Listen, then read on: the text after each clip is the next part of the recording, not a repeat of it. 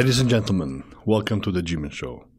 And today we have a very special guest, Mr. No, sorry, Dr. Steven Matlis from the Matlis Medical Clinic. Doctor, welcome to the show.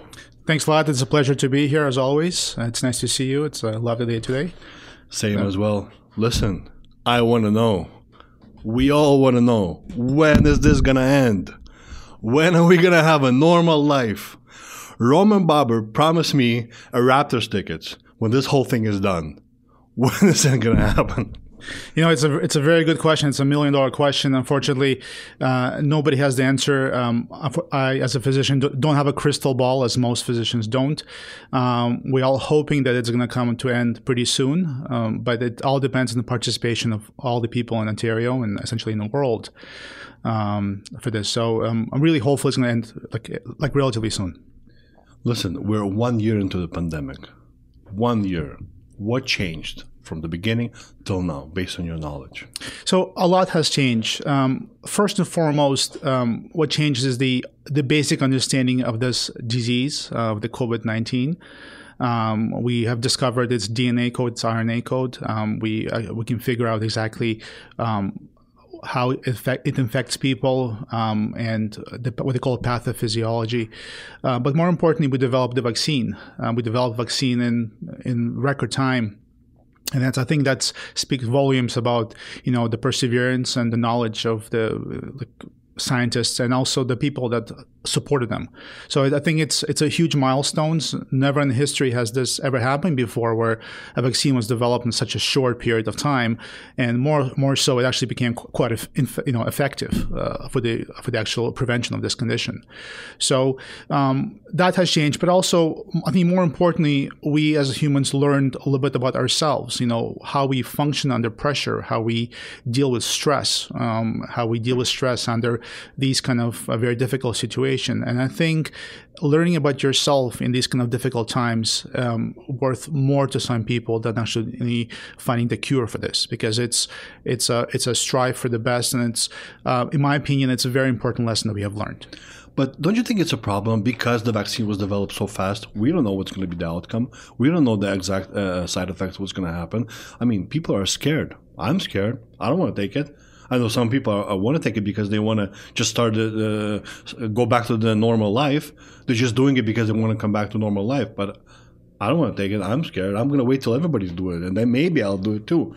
We don't know what's going to happen two or three years from now. It's a, it's a great question. And you know what? You're not the only one. Um, we call it vaccine hesitancy. A lot of people are just unsure um, about the science behind these vaccines simply because it was developed in s- such a record time. You know, and it's it's you know and I'd like to side with people for a moment and say I totally understand this. Um, you know, never have we developed a vaccine in one year. More or less, it became sort of effective. Just to give you a little bit of background information, the flu vaccine, the annual flu shot, the vaccine that we get every single year, um, was first developed in 1930s and 1940s. You know, so we had 67 years of basically of research, development, perfecting that essentially vaccine. Um, and even now, it, it, doesn't always work. You know, from year to year, it doesn't have the best efficacy. There are years where it's only 20, 30% effective. There are years where it's 60, 70% effective. So to have a vaccine such as Pfizer, Moderna, that's developed in record time to be effective over 90%, it's a scientific breakthrough. And I think we all have to embrace that in one way or, or the other. Uh, for me as a physician, I always practice what I preach. I got my vaccine yesterday on my uh, left shoulder, um, and I was I was very proud of doing that because you know it's I think it's on my behalf a first step of coming back to normal. It's a first step that I took for my family. It's a first sort of step I took for my patients, um, and I think everybody needs to sort of wake up, read a little bit about it, speak to their physician and hopefully they can answer most of their questions about it. But in a few years, this will become the norm because you know COVID nineteen is not going anywhere. It's going to stay with us for for a number of years. Um, it's going to mutate. It's going to change very much like the flu is doing right now. And getting these COVID vaccines will be the norm. But uh, all over the news, they see that 80% of doctors, nurses, medical practitioners refuse to take these shots. They don't want to do it. Yes, uh, I did see it happen. I did read the news. You know, it's it's very discouraging. Um, and vaccination is a is a personal choice, very much like everything else we offer and do in medicine. You know, when you go see a doctor with a concern if you have a sore throat, um, you know, part of the examination is you're going to ask for a detailed history. Is going to do a physical exam and it's going to give you their opinion about why you have a sore throat. Is it because of viral infection, bacterial infection, strep throat, irritation, right? And it is up to you as a patient to listen to this advice and to take that advice, to ignore this advice, or to seek a second opinion, right? This is the norm in medicine. So physicians, in a way, are um, almost like an advisor, right? They're consultant, they're medical consultant, and they're using their years of knowledge and experience to that. So very much with flu vaccine, you know, it's not um, it's not for everybody. There's a lot of people who will not benefit from the vaccine. Um, if you have allergies to certain components, you shouldn't be taking it. If you have um, certain immune um, like autoimmune conditions, you may not have uh, developed such a good immune system, and you're not going to mount a really good re- immune response to it. This vaccine may not may not be the right choice for you.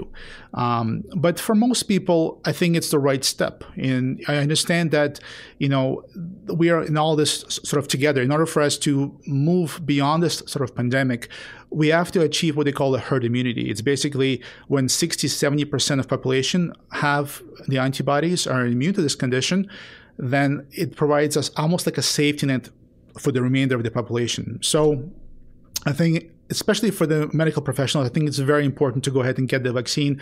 It is very safe, um, you know, up to date. And I just read the statistics recently. There's been over 200 million doses of the vaccine administered. 200 million doses. So over 100 countries in the world received this kind of vaccine. So it's not like we're the first and only country in the world that doing it. It's a very safe vaccine. Um, you know, there's no major side effects. I, I do you know, want to tell you that, you know, the side effects are more so than a typical flu vaccine.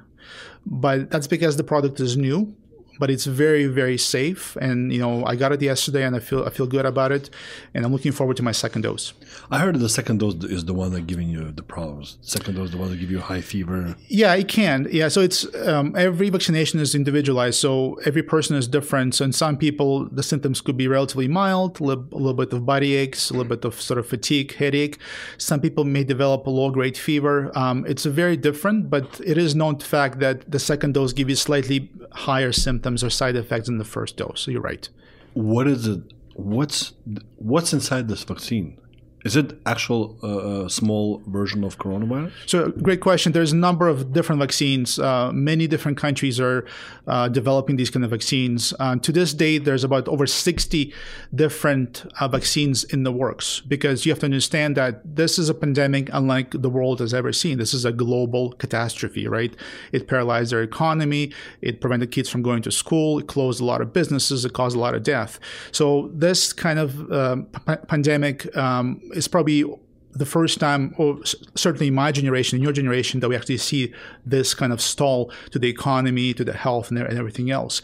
So, as you can imagine, from the, from the get go, there was a huge rush of people uh, and companies and money and investments in countries are like going to the market and saying, okay, we want to be the first one to produce this vaccine. so until this day, there's about 60 of them. Now, they're not all licensed in Canada. In Canada, right now, we have, as of this morning, actually four different vaccines. Um, there's a Pfizer BioNTech, which is the uh, German and American company, and there's a Moderna company. Uh, the, the, Moderna company, I'm just refer to my notes here, are um, actually uh, it's an American company. Uh, there's AstraZeneca, which is the UK and Swedish company, and this morning a brand new uh, game player is uh, the Johnson Johnson, the American one. So uh, the Pfizer and the Moderna, the two most common ones, are actually um, encapsulated um, mRNA uh, particles. So what they're doing is they it's a very smart technology, and the technology has been there for well over 10 years, and we use it to treat various cancers. But implementation in terms of the use inside the vaccines is relatively new. And I think that's where the hesitation comes in, is because it's never been used in the vaccine form. But in reality, what it is, is it's trying to mimic or fool your immune system into knowing that um, you are almost got infected. So, and by way it's doing it is that it's um, packaging this mRNA, which is basically the code for the virus, into this envelope, and this envelope is being introduced inside the cell. And the cell is using this knowledge to manufacture a specific coating or protein, we call them spike protein, on the top of the cell so that your own immune cells learn about it, recognize it, and in the future, if you ever get COVID uh, or get infected with COVID, it's going to destroy the actual virus. So the Pfizer and Moderna work very similar. Um, the AstraZeneca and the the new um, player in the game, the Johnson Johnson, are what they call viral vectors. It's basically it resembles um, more or less the traditional vaccines. Uh, where they do is they take a virus. Sometimes it's um it's a monkey virus, um, and they package the inside uh, the, the genetic code and allow the virus to bring the, the genetic code inside the cell, and then the process becomes very similar. Now you might want, to ask me why why the monkey virus? Why not just take any other virus? Is because the chances of you coming in contact with a monkey virus is very low unless you work in a zoo, right? So that if they were to take a, a regular virus, um, your your body is more likely to recognize it and and to sort of disregard it. So that would essentially go against the actual vaccine efficacy. But what's really cool about the new vaccine, the Johnson Johnson, is only one dose. And that's a game changer because not only do the previous vaccines require uh, very, very low temperatures to be stored, sometimes minus 70 degrees. This new vaccine can be stored at relatively normal sort of freezers and freezers, which is available in every doctor's and pharmacy office, but it's only one shot. And it works pretty well. It has a good efficacy. Let me ask you a question. Why should we trust these companies? They have bad tracks. Some of these companies, if you go online and read read what they did in the past and the lawsuits against them, why should we, as people, trust these companies? I mean, you're basically giving your life away to uh, a company that's worth trillions and is there to make money. That's all they're there for. Yes, you know, I, I, like you're right. This the I mean, this world is all about money, right? Everything revolves on money, the contracts, and everything else. But uh, the company that make these um, vaccines are very much the same companies that make your cholesterol medications, your your antidepressants, your blood pressure pills. These are the same companies. So these are the same companies that have been with us for decades and decades. They have instilled uh, a lot of trust in the public. You know, millions of people take medications every single day, and they're considered safe.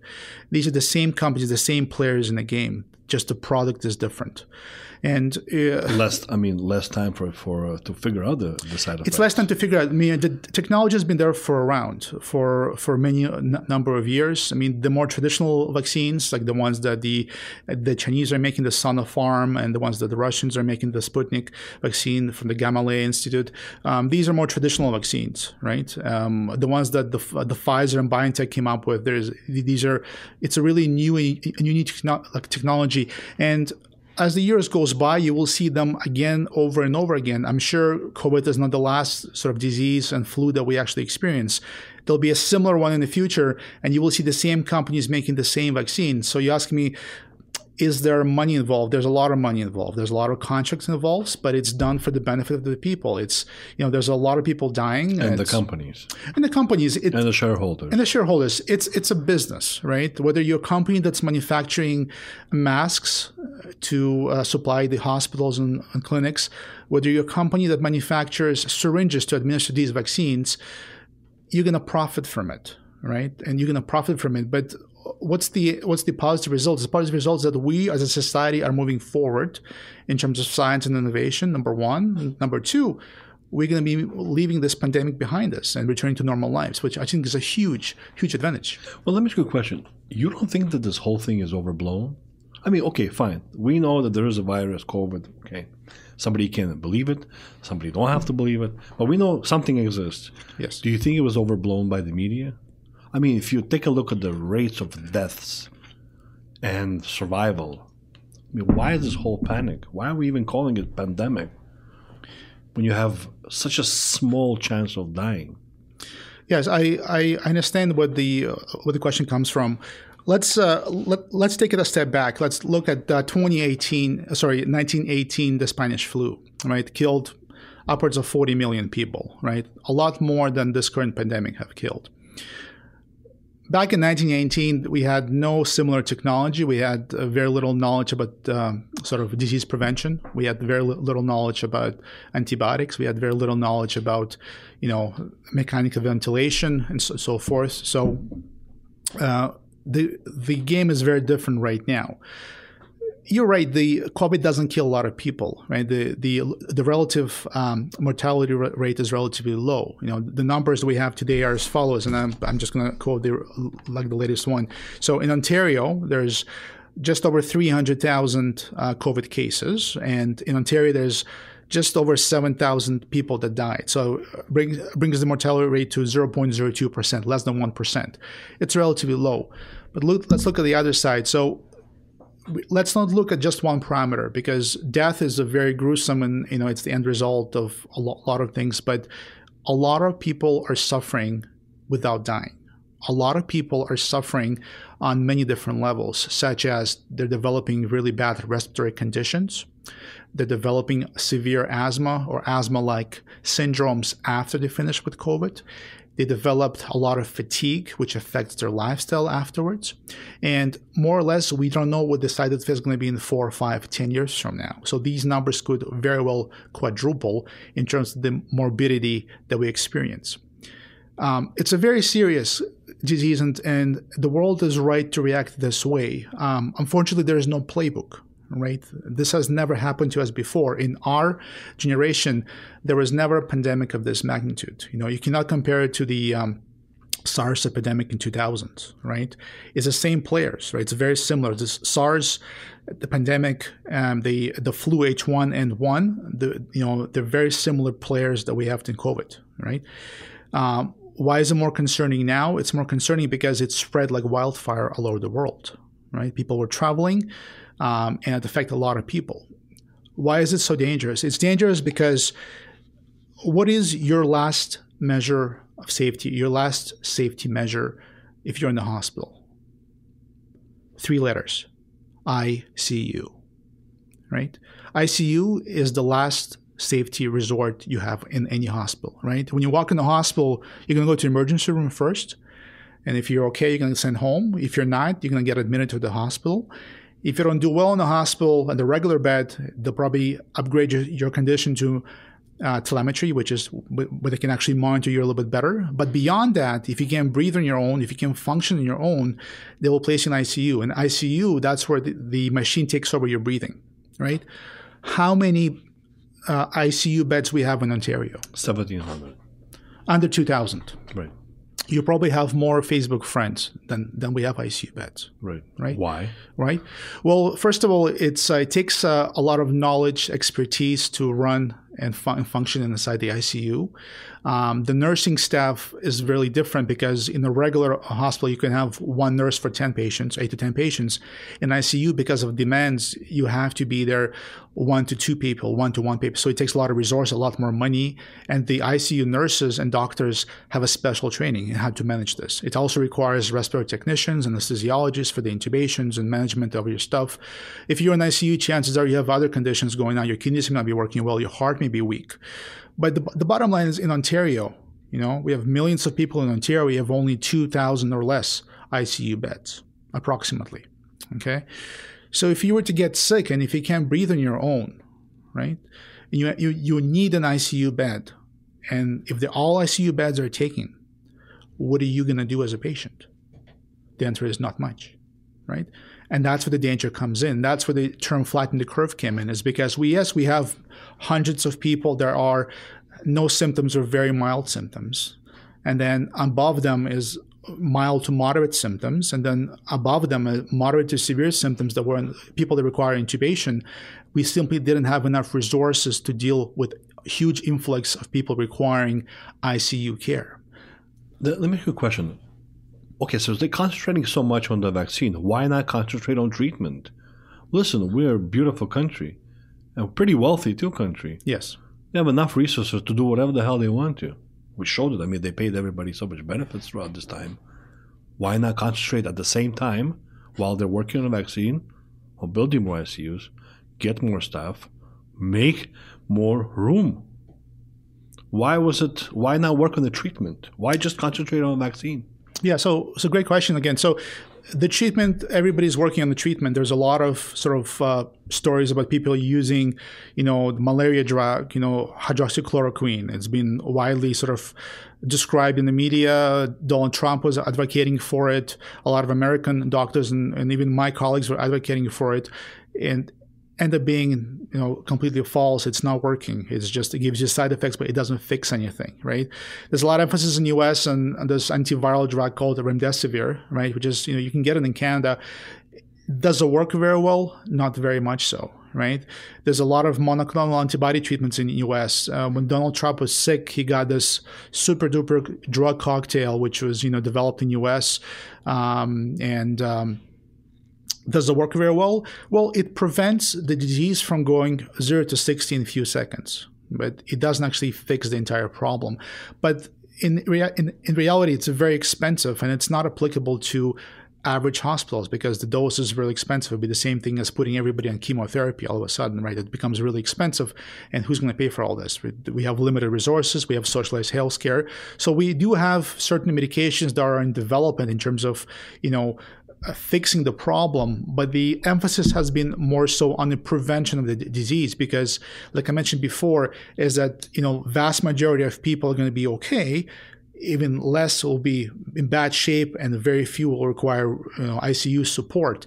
So if we can prevent this sort of pathway, we've done a great job. You know, vaccines. You know, if you get a vaccine, the, the few questions you want to ask yourself is: Does does it stop the spread of the virus?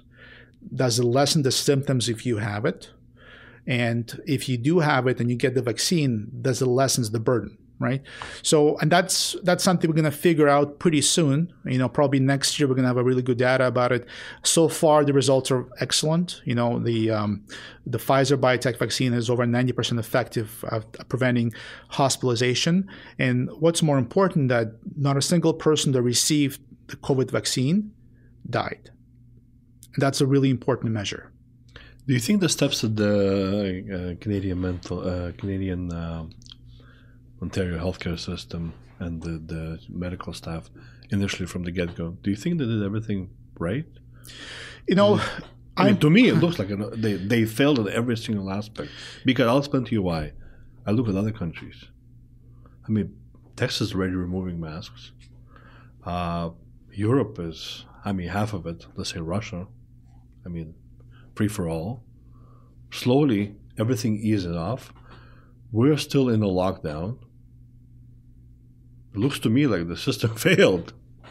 You know, it's a failure is a really, you know, really big word, and you know, it's there's a number of different pathways that we can go this uh, by. So let's let's talk about this for example. Um, as a country in Canada, we have a huge country, under 40 million people. You know, question is why didn't we lock down sooner? Why didn't we order enough vaccines? Why are we administering enough vaccines? Why, why are the countries ahead of us, right? Israel, for example, the world leader, you know, the, the latest number is as, as follows, and this is just from, you know, just recently. Um, you had uh, over 50% of population in Israel received both doses of vaccine. That's huge, right? Smaller country, um, small number of people, centralized healthcare system. If everything is on computer, if you receive a dose in one city, everybody knows that. The problem we have in Canada is that we don't have a centralized medical system, right? The the systems are managed by the provinces and territories. Um, the vaccine procurement is a federal issue, you know, so the, the Trudeau's government ordering the vaccines.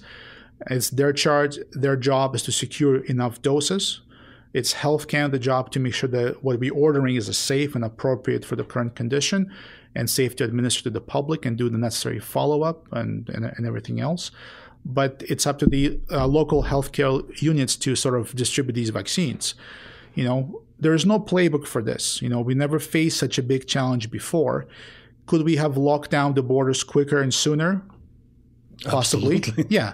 But you know, hindsight is twenty twenty right? That's what they say that. So a year from now, we'll say, are these lockdown working? Um, could closing the borders sooner would have been more beneficial?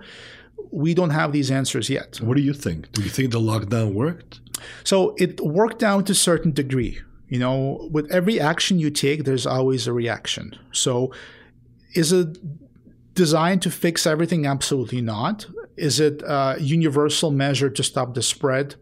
Yes, most countries that had COVID vaccines implemented some form of lockdown, everywhere from you know implementing very strong martial law type of curfews to very mild ones to just say okay, certain stores are closed, certain stores are open, uh, very much in line to what we're doing here. Um, but universally in all the countries there been at some point there's been at least some kind of lockdown. Why? Because it prevents the spread. And that's a very important measure. You know when we talk about the viral spread, we talked about a few a few different things. First of all, it's it's spread by airborne droplets, right? So if you limit the distance and congregation of people, you automatically prevent the disease spread. Very important, right? The time you spend with another person, right? If one has COVID, one doesn't. If you spend more than 10, 15 minutes, your risk going up. If it's just a high by, fine. If it's if you are doing a lot of speaking and talking and singing that spreads the air droplets, you're more likely to get this kind of condition. Um, so spreading people apart and locking them works. But the question is at what cost, right? We had a lot of businesses going down under. We had a lot of economy right is, is going down there's a huge un- unemployment a lot of moms and pop shops may not reopen again huge toll on psychology of kids you know they're being out of school, they were taken away from their precious, you know, school years where they socialize, build friendships. Everything is being affected, and everything has been affected at a level not seen before. Again, there's no playbook for this, right? We're doing it step by step. Are we doing the right thing? Well, the first few lockdowns worked. You know, uh, probably if they've been a little bit more on top of things in the beginning, they would have probably locked down much quicker and much more profound. Absolutely. Yeah, I would probably, you know, looking back, and you know, I'm not, I'm not trying to be a smartass in the room, but you know, the moment that the World Health Organization said, "Listen, there's a problem. There's a problem on the horizon. We probably need to do lockdown," I would lock down all the borders. Okay, border with the U.S., international border, close the airports, close the Mexico border. Right. Essential goods and services can stay open you know, everything else closes. Okay, essential, keep the pharmacy open, keep, you know, grocery stores open, the gas stations, keep the doctor's office, you know, open, you know, if, if need be. Okay, everything else closed. You know, the problem with that solution is that if you tell people that in two weeks we're going to close everything, it creates huge panic right? And it did. I don't know if you remember the toilet, toilet, paper. Toilet paper. Yeah, there was a point in time where you know you couldn't buy any toilet paper in Costco you couldn't buy anything you know, uh, like flour based because people were, you know, not relying on delivery of bread or purchasing bread. They were baking all the goods themselves. All the kids were home. You had to keep them busy. You had to do all the baking activities with them, baking muffins. You can't find flour, yeast, baking soda. It was all sold out. There's no toilet paper. Okay. Even though we had a good supply, just people were just hoarding stuff, you know. That's what happens when people panic so you can imagine if we close borders on a higher pretense and a higher idea, listen, everything is locked down for a month, there will be huge lineups and probably people that are not able to buy enough groceries for a month who live paycheck to paycheck will be at a huge sort of disadvantage. All these senior citizens who, who don't have enough funds who live you know on social security and every single month didn't have enough money to purchase all these products for a month right? That, that was a problem right? So we had to lock down, but it had to be done very intelligently.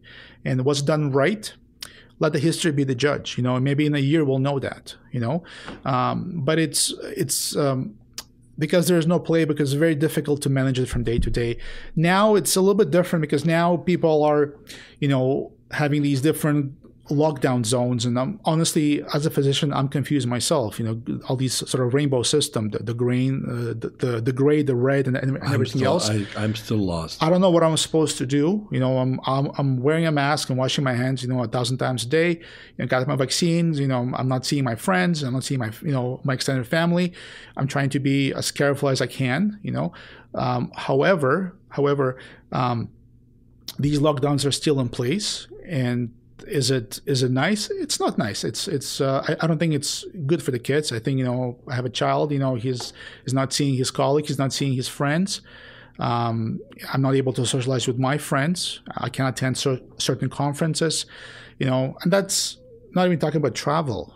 You know, people want to travel, and you know, so all these industries there are also suffering. So lockdowns are not for everybody. They accomplish a certain thing, but at certain cost. And I think balancing it is a very difficult task. And I, as a society, we either have to be all in it and say, listen, we're all gonna respect the the rules, everybody, or we have or we're gonna have more lockdowns in the years to come. I agree. Yeah. But uh, in order for you to be strong as a society, you have to believe into your government.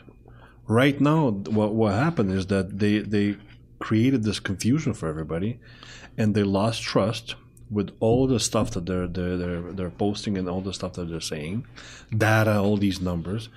People are losing trust. I don't even know what they're saying. Most of the time is is is numbers that that if you think about what they said two months ago is completely irrelevant to what's happening right now. That becomes a problem. Back and forth, open, close, open, close. Are we in kindergarten? Red zone, blue zone, green zone. I mean, and and my question is, why there is no playbook? I mean, this is a country. You know, why there is no playbook for situations like this? We have a playbook for in case if, if a war happens. Why there's no playbook? I don't think we were prepared for this. I think it uh, went from zero to 60 really quickly, and it didn't affect just one country, it affected the entire world. And because we are a very interconnected society, um, everybody either had to play a- along, right, or not. And we had a lot of people that, you know, initially, what, refused to wear masks, okay? And, you know, granted, there's some people that can't wear a mask, you know, they have certain medical conditions those people excluded. I'm not, I'm not talking about. It. I'm talking about general public, you know, who did not want to wear a mask when they go out. Okay, that contributed to what they call super spreader events, and these super spreader events caused mass hysteria, and the numbers skyrocketed. When you deal with these pandemics, um, we have a scientific advisory table, which is basically based on scientists, epidemiologists, and people that know how this type of uh, uh, disease behaves and they do projections. Now, are projections 100%? No, the, the, they're forecasts. It's very much like the weather forecasts, right? Now, when I look at the CP24 and I say, hey, tomorrow is a chance of rain, it's a chance of rain. It doesn't mean it's going to rain 100%. You can tell me there's a 2 millimeter rain or 5 or 10, but it's an estimate very much the same with these numbers. These numbers are an estimate, you know, and they're based on mathematical projections. It's like estimating anything else. So they could either be wrong, they could be right, or they could be in the ballpark. Or they can be extremely wrong because when you say you're going to have 100,000 cases a day and then yes. you have 150 yes. only, and then you as you as, as a citizen, you look at this, I mean, guys, are you trying to scare me? I don't understand what's going on. You telling me a hundred thousand a day? Yeah, I'm kind of scared. I'm scared for my parents. Yeah, but then you have the next day, or a month later, two, three hundred cases a day, five, six deaths. Why should I believe them? They usually show what they call a worst case scenario, and it's not meant to scare people or general public. Because don't forget, I don't always understand these forecasts because some of the biostatistics are beyond my knowledge. It's not my area of expertise. You know, but I do trust it in a way that you know it's a form of a guidance. I know that if we don't do A, B, and C, then D, E, and F will happen, right? That's how we train to think, and it's very you know it's not so much like in economics you have you know buy low, sell high. It's it's a slightly different than that because you know there's a lot more factors at play. There are um, different age groups which are affected. There's a different demographics of people with different resources that are affected. People live in different areas. You know, if you live in an urban area, you have a lot more resources. You have a hospital next door. If you live in, in like, you know, North Ontario and somewhere on the on the reserve, there may not be a physician nearby that they can address you. So these numbers are projections, and it's it's an estimate, and it's uh, they're not always right. You know, and they're not meant to scare people. They're meant to guide us in terms of the preparedness for 100,000 cases a day when you have a thousand houses preparing. It's basically you know? it's it's here, buddy. Sit home and listen to what I'm telling you. Yes. Otherwise, you're gonna get sick and die. Yes, and that's maybe that's half a percent. Yeah, Yes, I, I understand what you're saying. Yeah, it's a it definitely a scary number, and I hope we never get to that number because at that number we won't be able to manage. It's going to be, it's going to be a catastrophe. You know, it was already bad, but at these numbers, it's beyond But manageable. that number should have been a year ago, and it's not even close. yeah, I agree. So what's going to happen? Right now they open up everything, so we're going to have another. Well, it's twelve hundred cases a day or thousand cases a day. A month we get, from now we're going to have twenty five hundred cases a day, and then what? Back to lockdown? It will be like what? Switching back and forth. The uh, the important part right now is the what they call the variants, the variants of the virus. So, what are the variants? Variants are uh, different types of the same virus that have mutated over the years. You know, and the flu changes its its sort of uh, code. They have H1N1, H3, H5. It changes every single year. You know, when it comes to, for example, a flu vaccine, we looked at the previous years. We looked at the flu season that happens, for example, in Australia and Southeast Asia, and then we make a decision uh, around February, and we make a decision, you know, what's going to happen in the year to come, and then we put a package together for the flu vaccine, and hopefully it's going to be effective. Very much the same with this thing because uh, the, this particular coronavirus mutated. It mutated a few times and mutated, and we have a number of variants right now. Um, the current vaccines not, are not always effective, right? So the idea is to immunize everybody as quickly as possible, and to achieve a herd immunity, and to prevent the spread, and to prevent future mutations of this virus. Because if the virus is going to be in an environment, it's going to keep on mutating. It's going to be a problem after problem after problem. So that's why it's important to immunize everybody, stop the spread, and go, go back to normal life. Have you have you seen the lineups for a vaccine? Yes, it- again, it's uh, again we are a very interesting society is that we like everything new, and we work on hype. And uh, obviously, the doors are open. Everybody wants to vaccinate because everybody wants to come back to normal.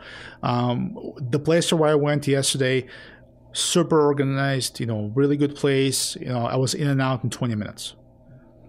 Really? Because I saw online lines up line up. They have Yes. elderly people waiting for hours in this cold because it was cold outside yesterday. Yes. Waiting for hours. I'm so ashamed of the system that they created around this is that at least the simple things that respect to the elderly, they can at least make something. Or ask us as citizen to help. Bring heaters, whatever it is. But come on, I mean, I saw it was it was it was shameful. I saw these pictures of this 84 year old gentleman, elderly, who probably you know built this country for us so we can have a, this great life, was standing in line. Yeah, it was a listen. Uh, I don't want to blame anybody. It's just that they opened up this I do. portal.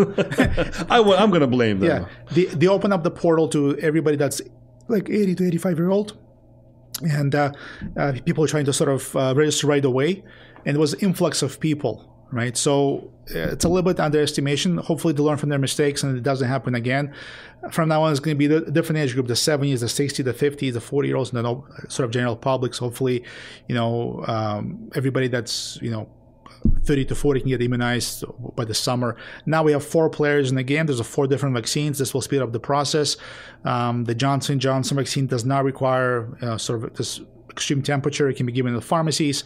This will greatly reduce the load on the vaccine clinics, and hopefully, it's going to get in the hands of the right people. So. How you gonna? I wonder how how uh, how we're gonna choose one. I mean, is it gonna be like one of those? You're gonna be standing outside with this girl running. We'll give you a discount if you get uh, if you get a vaccine from us. Get Johnson Johnson. it's going to be mainly on the availability. So when I went yesterday, you know, I, I received Pfizer vaccine because that was available right now, and that's what I received. Uh, uh, they're all pretty good. You know, the Pfizer it's over ninety percent effective, um, Moderna but four percent effective, AstraZeneca eighty two percent, and the Johnson Johnson sixty. 60 to 70% effective, so really, really good. It's much higher than the average flu vaccine. So these vaccines work way better than flu vaccines. If we can go back a little bit, uh, why haven't they uh, isolated? Sorry, why haven't they really protected the elderly and letting the young ones just run it through? I mean, obviously, would have run. Everybody would have run through this COVID. Uh, you have still a small percentage of dying, but it was just a flush. Everybody would be immune to it. Why just not let run it? There's a lot People- of young so people. there's a lot of people who are not scared. a lot of people are not scared. I mean, if you don't know what it is, you're probably not scared. I mean, I work in this uh, field. Uh, my clinic's been open from day one. We haven't closed. I've seen a lot of uh, COVID patients. Uh, you're in my age. You know, they're really um, young and healthy. They, they don't take any medical, uh, any medications. They have no chronic medical conditions, and they got really, really sick. And uh, some people died. You know, some Young? young people How died. young? Thirty year old, How many do you know? a handful. Handful, because from from what uh, the politicians are saying, there's not that many. No. There's only two. No, it's uh listen, I I've treated these people. Uh, fortunately, none of my patients passed away. I was very lucky, very fortunate. Um, but I know I know at least a handful of people that are young that passed away from COVID, um, and because it again it can hit you really really hard, and you really don't know what it is until it actually hits you. Some people feel relatively fine. It feels like a cold, like a very mild flu, maybe. And some people can take a five steps without shortness of breath and stopping and catching their breath. It's it's a really really serious thing. I know many people who had COVID. Probably most of my friends had COVID, at least like 60, 70 people who had COVID. All to say the same thing. Just uh, uh, high fever, loss of taste and smell, and body aches. Two, three days, and then slowly, oh, headache, and slowly goes away. Nobody experiencing this whole uh, um, breathing issue. But some of them, some of my friends say, "Listen, we had things worse than this. I mean, this is nothing." Yeah, it's But there's also a lot of broken telephone. Yeah.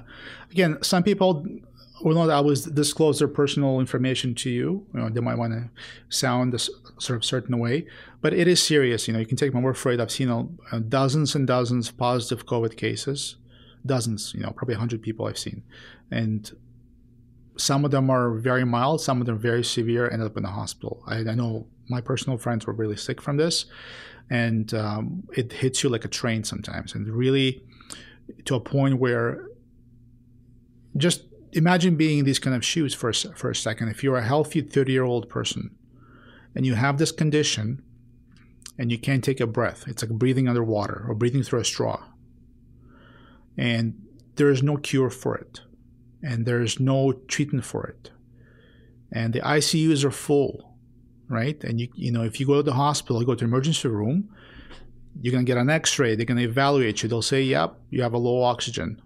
but you don't qualify for admission first of all and second of all we have no beds for you What's going to happen then?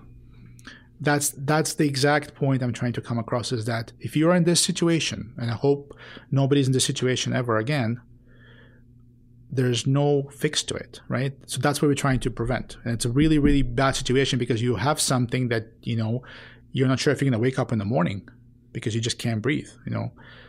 And there's nothing that nobody can do about it. That's the danger part. What do you do when the patient comes in and says, "Listen, I'm having difficulty breathing," and and obviously tested positive for COVID, or didn't, but you know that's this is definitely COVID. What do you do? Do you send them to emergency right away? Well, we uh, first of all we screen everybody that comes in. So if somebody has COVID symptoms or think they have COVID symptoms, because there's a big gamut of symptoms, you know, you can have from loss of taste and smell to you know extreme shortness of breath, right? So when you suspect you have something, you know, our policy in my clinic is to call first. The physician will screen you over the phone. Uh, we'll uh, take as much information to make the proper diagnosis as much as possible. Um, if you know if it's bad enough, we're going to tell you to go to the hospital, right? And if it's uh, if it's something that we can fix, you know, you, we'll see. You come in person. We have my clinic is essentially isolated, so the, the reception staff is, sits in a very different area. Um, there's nobody else that works in the clinic, it's just myself. We wear full sort of PPE, uh, masks, and everything else. And then uh, it's my du- my duty to help the patient. So if it's risk to me, it's acceptable risk to me. It's a risk I have to take because otherwise the patient has nowhere to go, right? So, uh, has there been times where if I broken a protocol? Absolutely, right? But you know, I gave a Hippocratic oath. I have to help people, right? I have to help people, and it's in if if I there's been many times I've sent them to emergency room in a really bad shape, and they had, you know, they were sent back home because simply that there's no ICU beds like that, like that, you know, I would give them different options like a puffers, inhalers, you know, anti-inflammatory medications. You know, if you're an older person, we'll give you aspirin to make sure that you, you don't form blood clots. You know, so there's a lot of what they call symptomatic relief to make you feel better, but we take it day by day. You know, but everything is very challenging these days because it doesn't matter where you send patient, they have to get screened. Sometimes they get turned away, and sometimes I feel bad for the patient because they have nowhere to go. You know, so Why does it hit so hard to people with medical condition? so w- without or with With with so uh, there's been recent studies that if you have uh, obesity or if you have diabetes or if you have uh, other respiratory conditions like asthma or COPD, um, it really attacks your system. It's, it has to do with um, the concept that they're trying to figure out right now called inflammasome. It's basically the virus creates a very marked inflammatory response in the form of this what they call cytokine storm, which you probably heard in the news, and it attacks every single organ in your body from kidneys to lungs. And sometimes it just shuts it off, and you're not able to function. Um, and if you have other under, underlying conditions, you don't, your body doesn't have enough resources to deal with it. And part by part, the body starts shutting down. Um, it starts with the lungs, that goes to kidneys, that goes to other organs. So it's a very it's a very fast process. You can go from zero to sixty in a, in a matter of days. Um, and uh, you know the dangerous part is sometimes there's nothing you can do. what's the first what's the first thing that somebody needs to do if they think they have COVID? First of all, I would probably stay home. I wouldn't go anywhere because, again, if you know you have COVID, you're going to pass it on to somebody else. And you might be a healthy individual and brush it off. And you might be one, two days of relatively mild symptoms. But, you know, we live in a society where there's multi generational homes. You know, there's, you know, there's uh, grandparents live, like, sometimes live with you.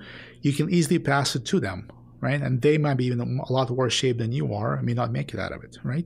So, as much as possible, stay home, call the physician, call somebody who knows what they're doing, let them screen you through it. They ask you.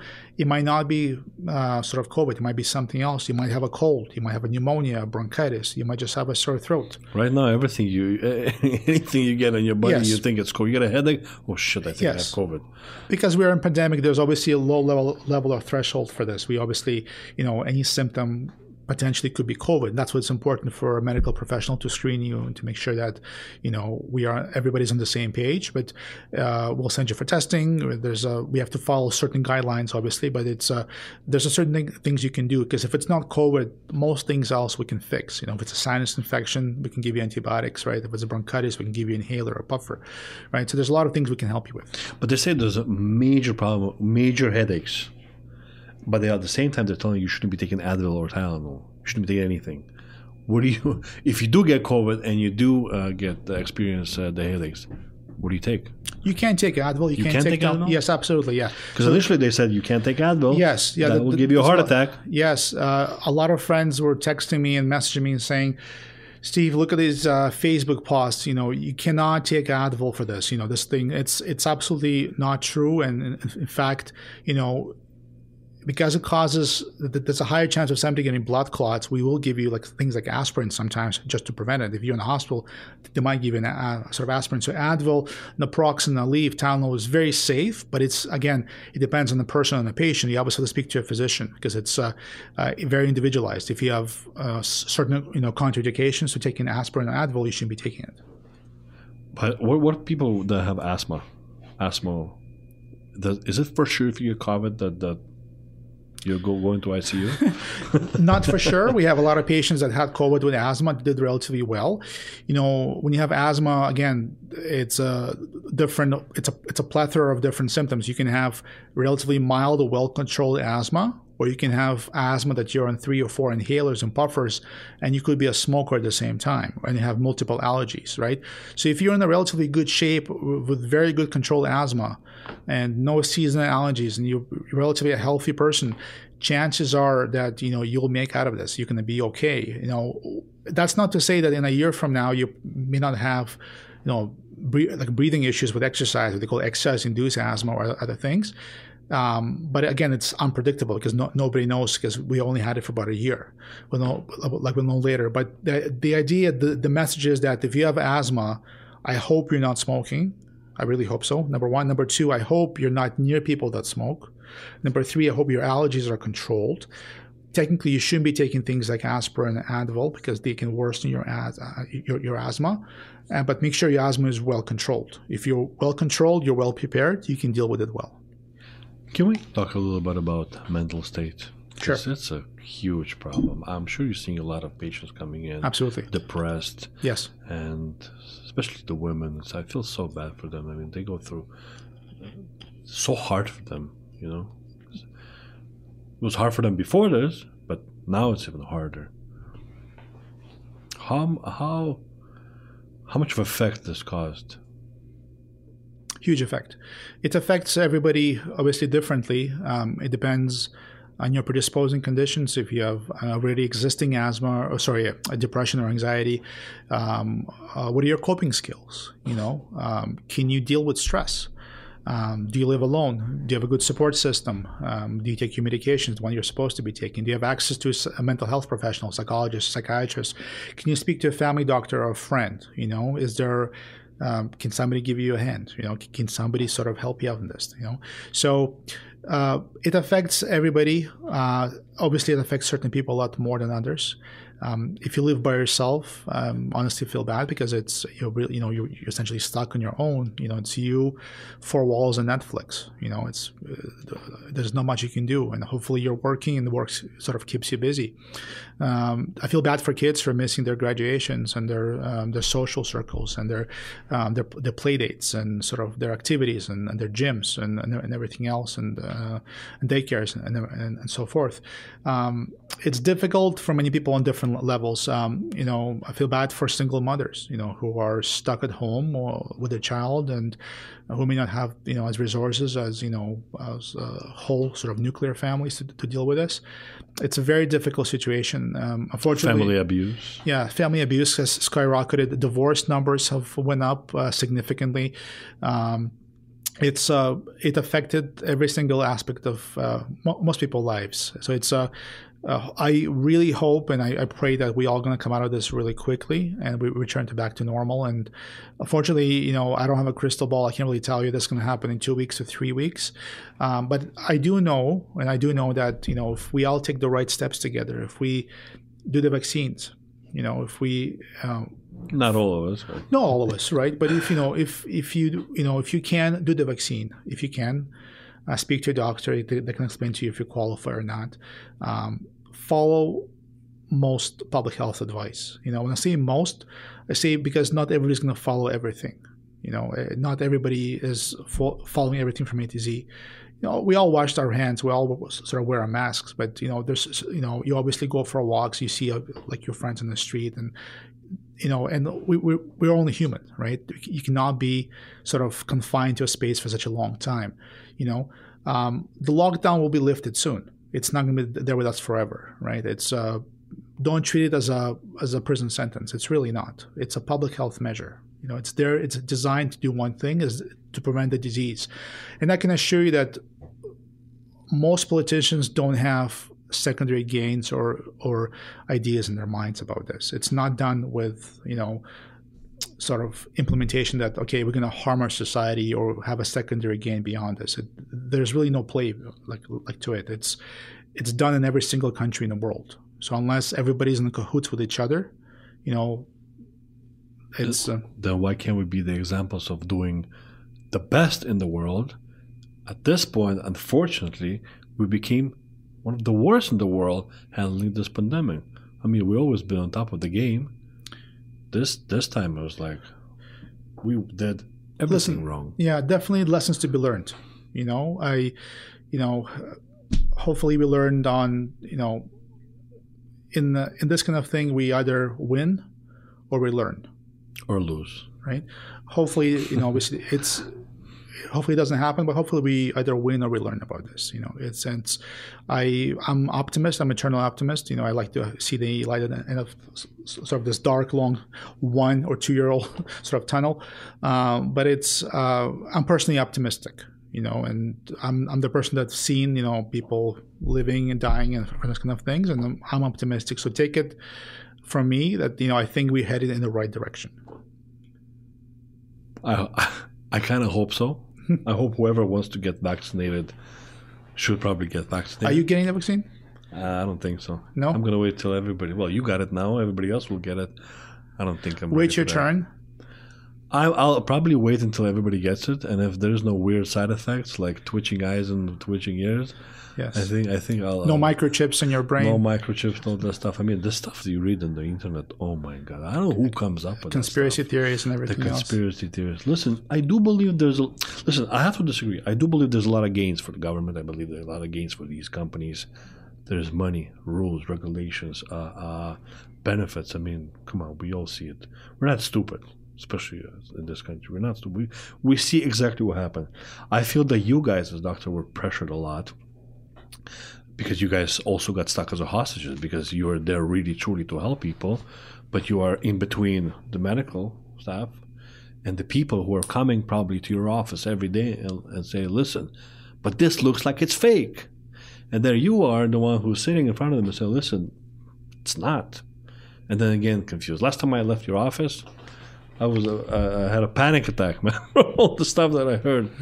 But I'm sure everybody does. I don't know how you deal with this every day, anyways. You know, I'll tell you a funny story. Do we have time? oh, yeah, we have a lot of time. Yeah, I'll tell you a funny story. March of last year, February of last year, before the actual lockdown, before the lockdowns down, um, there was a craze where people are uh, just there was just a recommendation to wear face masks, right? Just Yeah, before, right, right. yeah. right?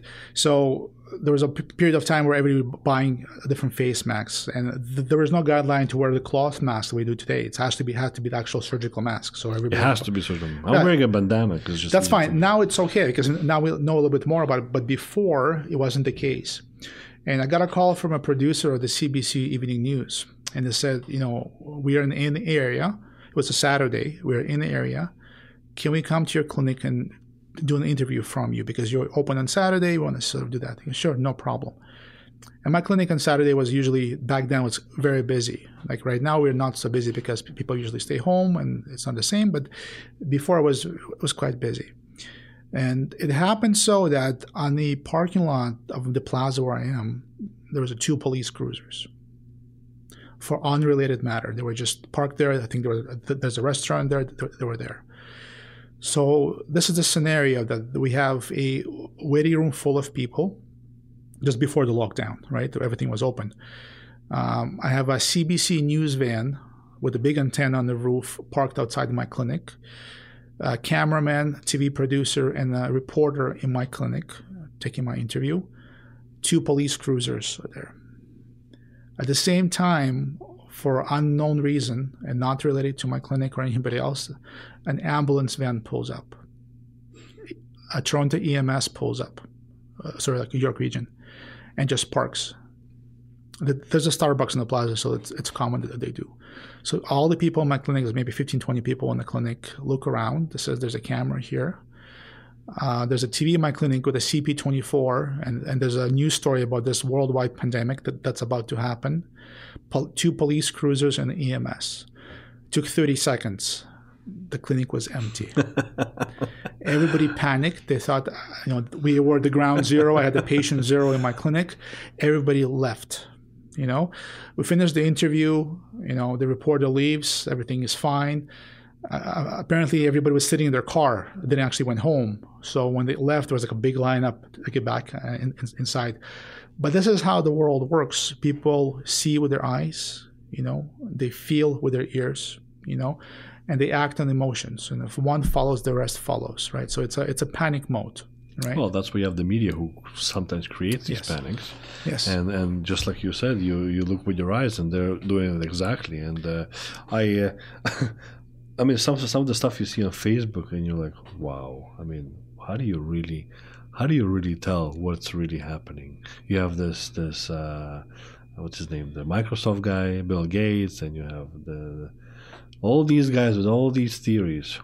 I want to believe them, to be honest with you. I want to believe that this was a conspiracy theory and this whole thing was some of them are, nonsense. some of them are so good and so well organized and engineered that you want to believe them and they're designed to be believable right and but they're theories right? they're theories and theories unless you test them out and they prove to be right are just theories But people looking at numbers, they- they're looking at numbers and they're looking at, at whatever. Just like I said before, I mean, they look at what the government and the health department shows you, and then the actual facts.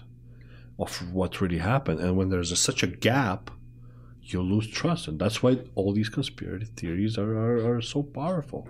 Thank God I don't have a Facebook. You know, I just You don't have Facebook, I don't have Facebook. Instagram. I have an Instagram. Yes, uh, How often do you post stuff on Instagram? once a month maybe. It's uh, I just I don't have time. I work a lot. I have two jobs, so um, but it's really um, you know I really hope I really hope from the bottom of my heart that this gets over soon. And uh, um, we I like doing regular medicine.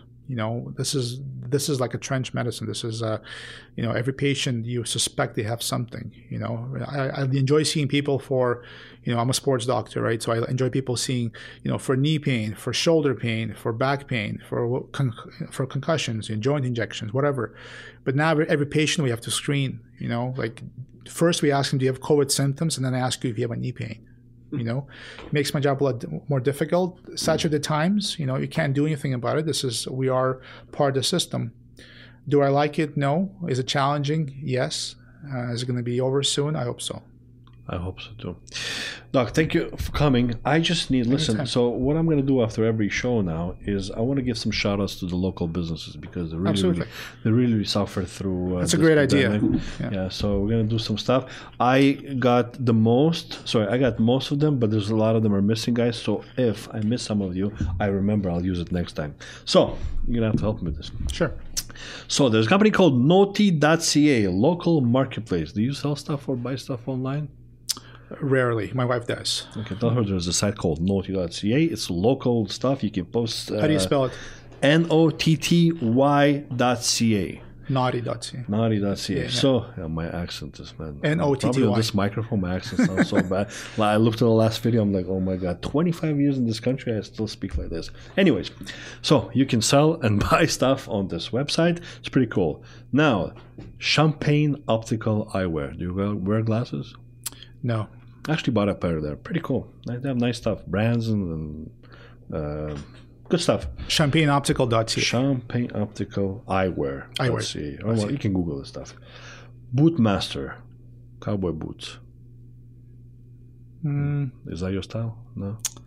I tried it once. It's impossible with my feet. I tried wearing it once, but I'm sure somebody liked them. It's pretty cool style. The hottest tights. This is. you guys can Google it yourself. This is pretty cool. Maya exclusive gifts. Uh, They sell. I saw. I actually looked at it. They sell some interesting erotic candles. okay do each his own no judgment you know Okay, Uh, we gotta do. what We gotta do. We gotta help as much as we can. of course Uh, Comfort Keto. That's actually a pretty cool company. I actually spoke to, to the owner of the company. They brought these smart cribs that you can actually pull them. uh, The, uh, uh, they come apart and you can make a table out of it and then it goes back to a crib. Pretty cool thing. Everything goes that direction now. But pretty cool item. You had a kid recently, right? yes yes So take a look if you're going to have another one. yes i will thank you But that's a pretty cool company. I actually looked at myself. All right. Aquastream Swimming School. Swimming is very important for breathing. absolutely So this probably will help. So Aquastream, I think that's .ca.com. I didn't get a chance to take a look, but Aquastream Swimming School, good for kids. And the rest is going to be next time. I have a lot more, but we have to wrap it up. Dr. Steven Matlis, I really, really appreciate you coming my by. pleasure anytime Uh, hopefully this thing will be done, and and I'll get Mr. Barber uh, to buy an extra ticket so the three of us, you know, go to the Raptors game and, and watch these guys do their thing. And uh, thank you for saving lives. Thank you for being for for us. And uh, the the lesson is learned. Do the vaccine, or maybe don't. Yes, it's my pleasure. Everybody, stay hel- stay healthy, stay stay safe. Um, you know, if you have any questions, just call your doctor. Um, you know, if uh, don't listen to fake news. You know, don't listen to propaganda and all kinds of stuff. There's, it's a real condition. It affects a lot of people. Unfortunately, some of the actions that we take, you know, have consequences, and obviously it affects our society and everything else. But uh, let's look on the bright side. This is a temporary. This is only with us for a short period of time, and I hope that this time next year that you know everything is open and uh, we have our life back to normal. So Amen to that. Thank you very much. my pleasure. Thank you. Take care. Bye. Bye.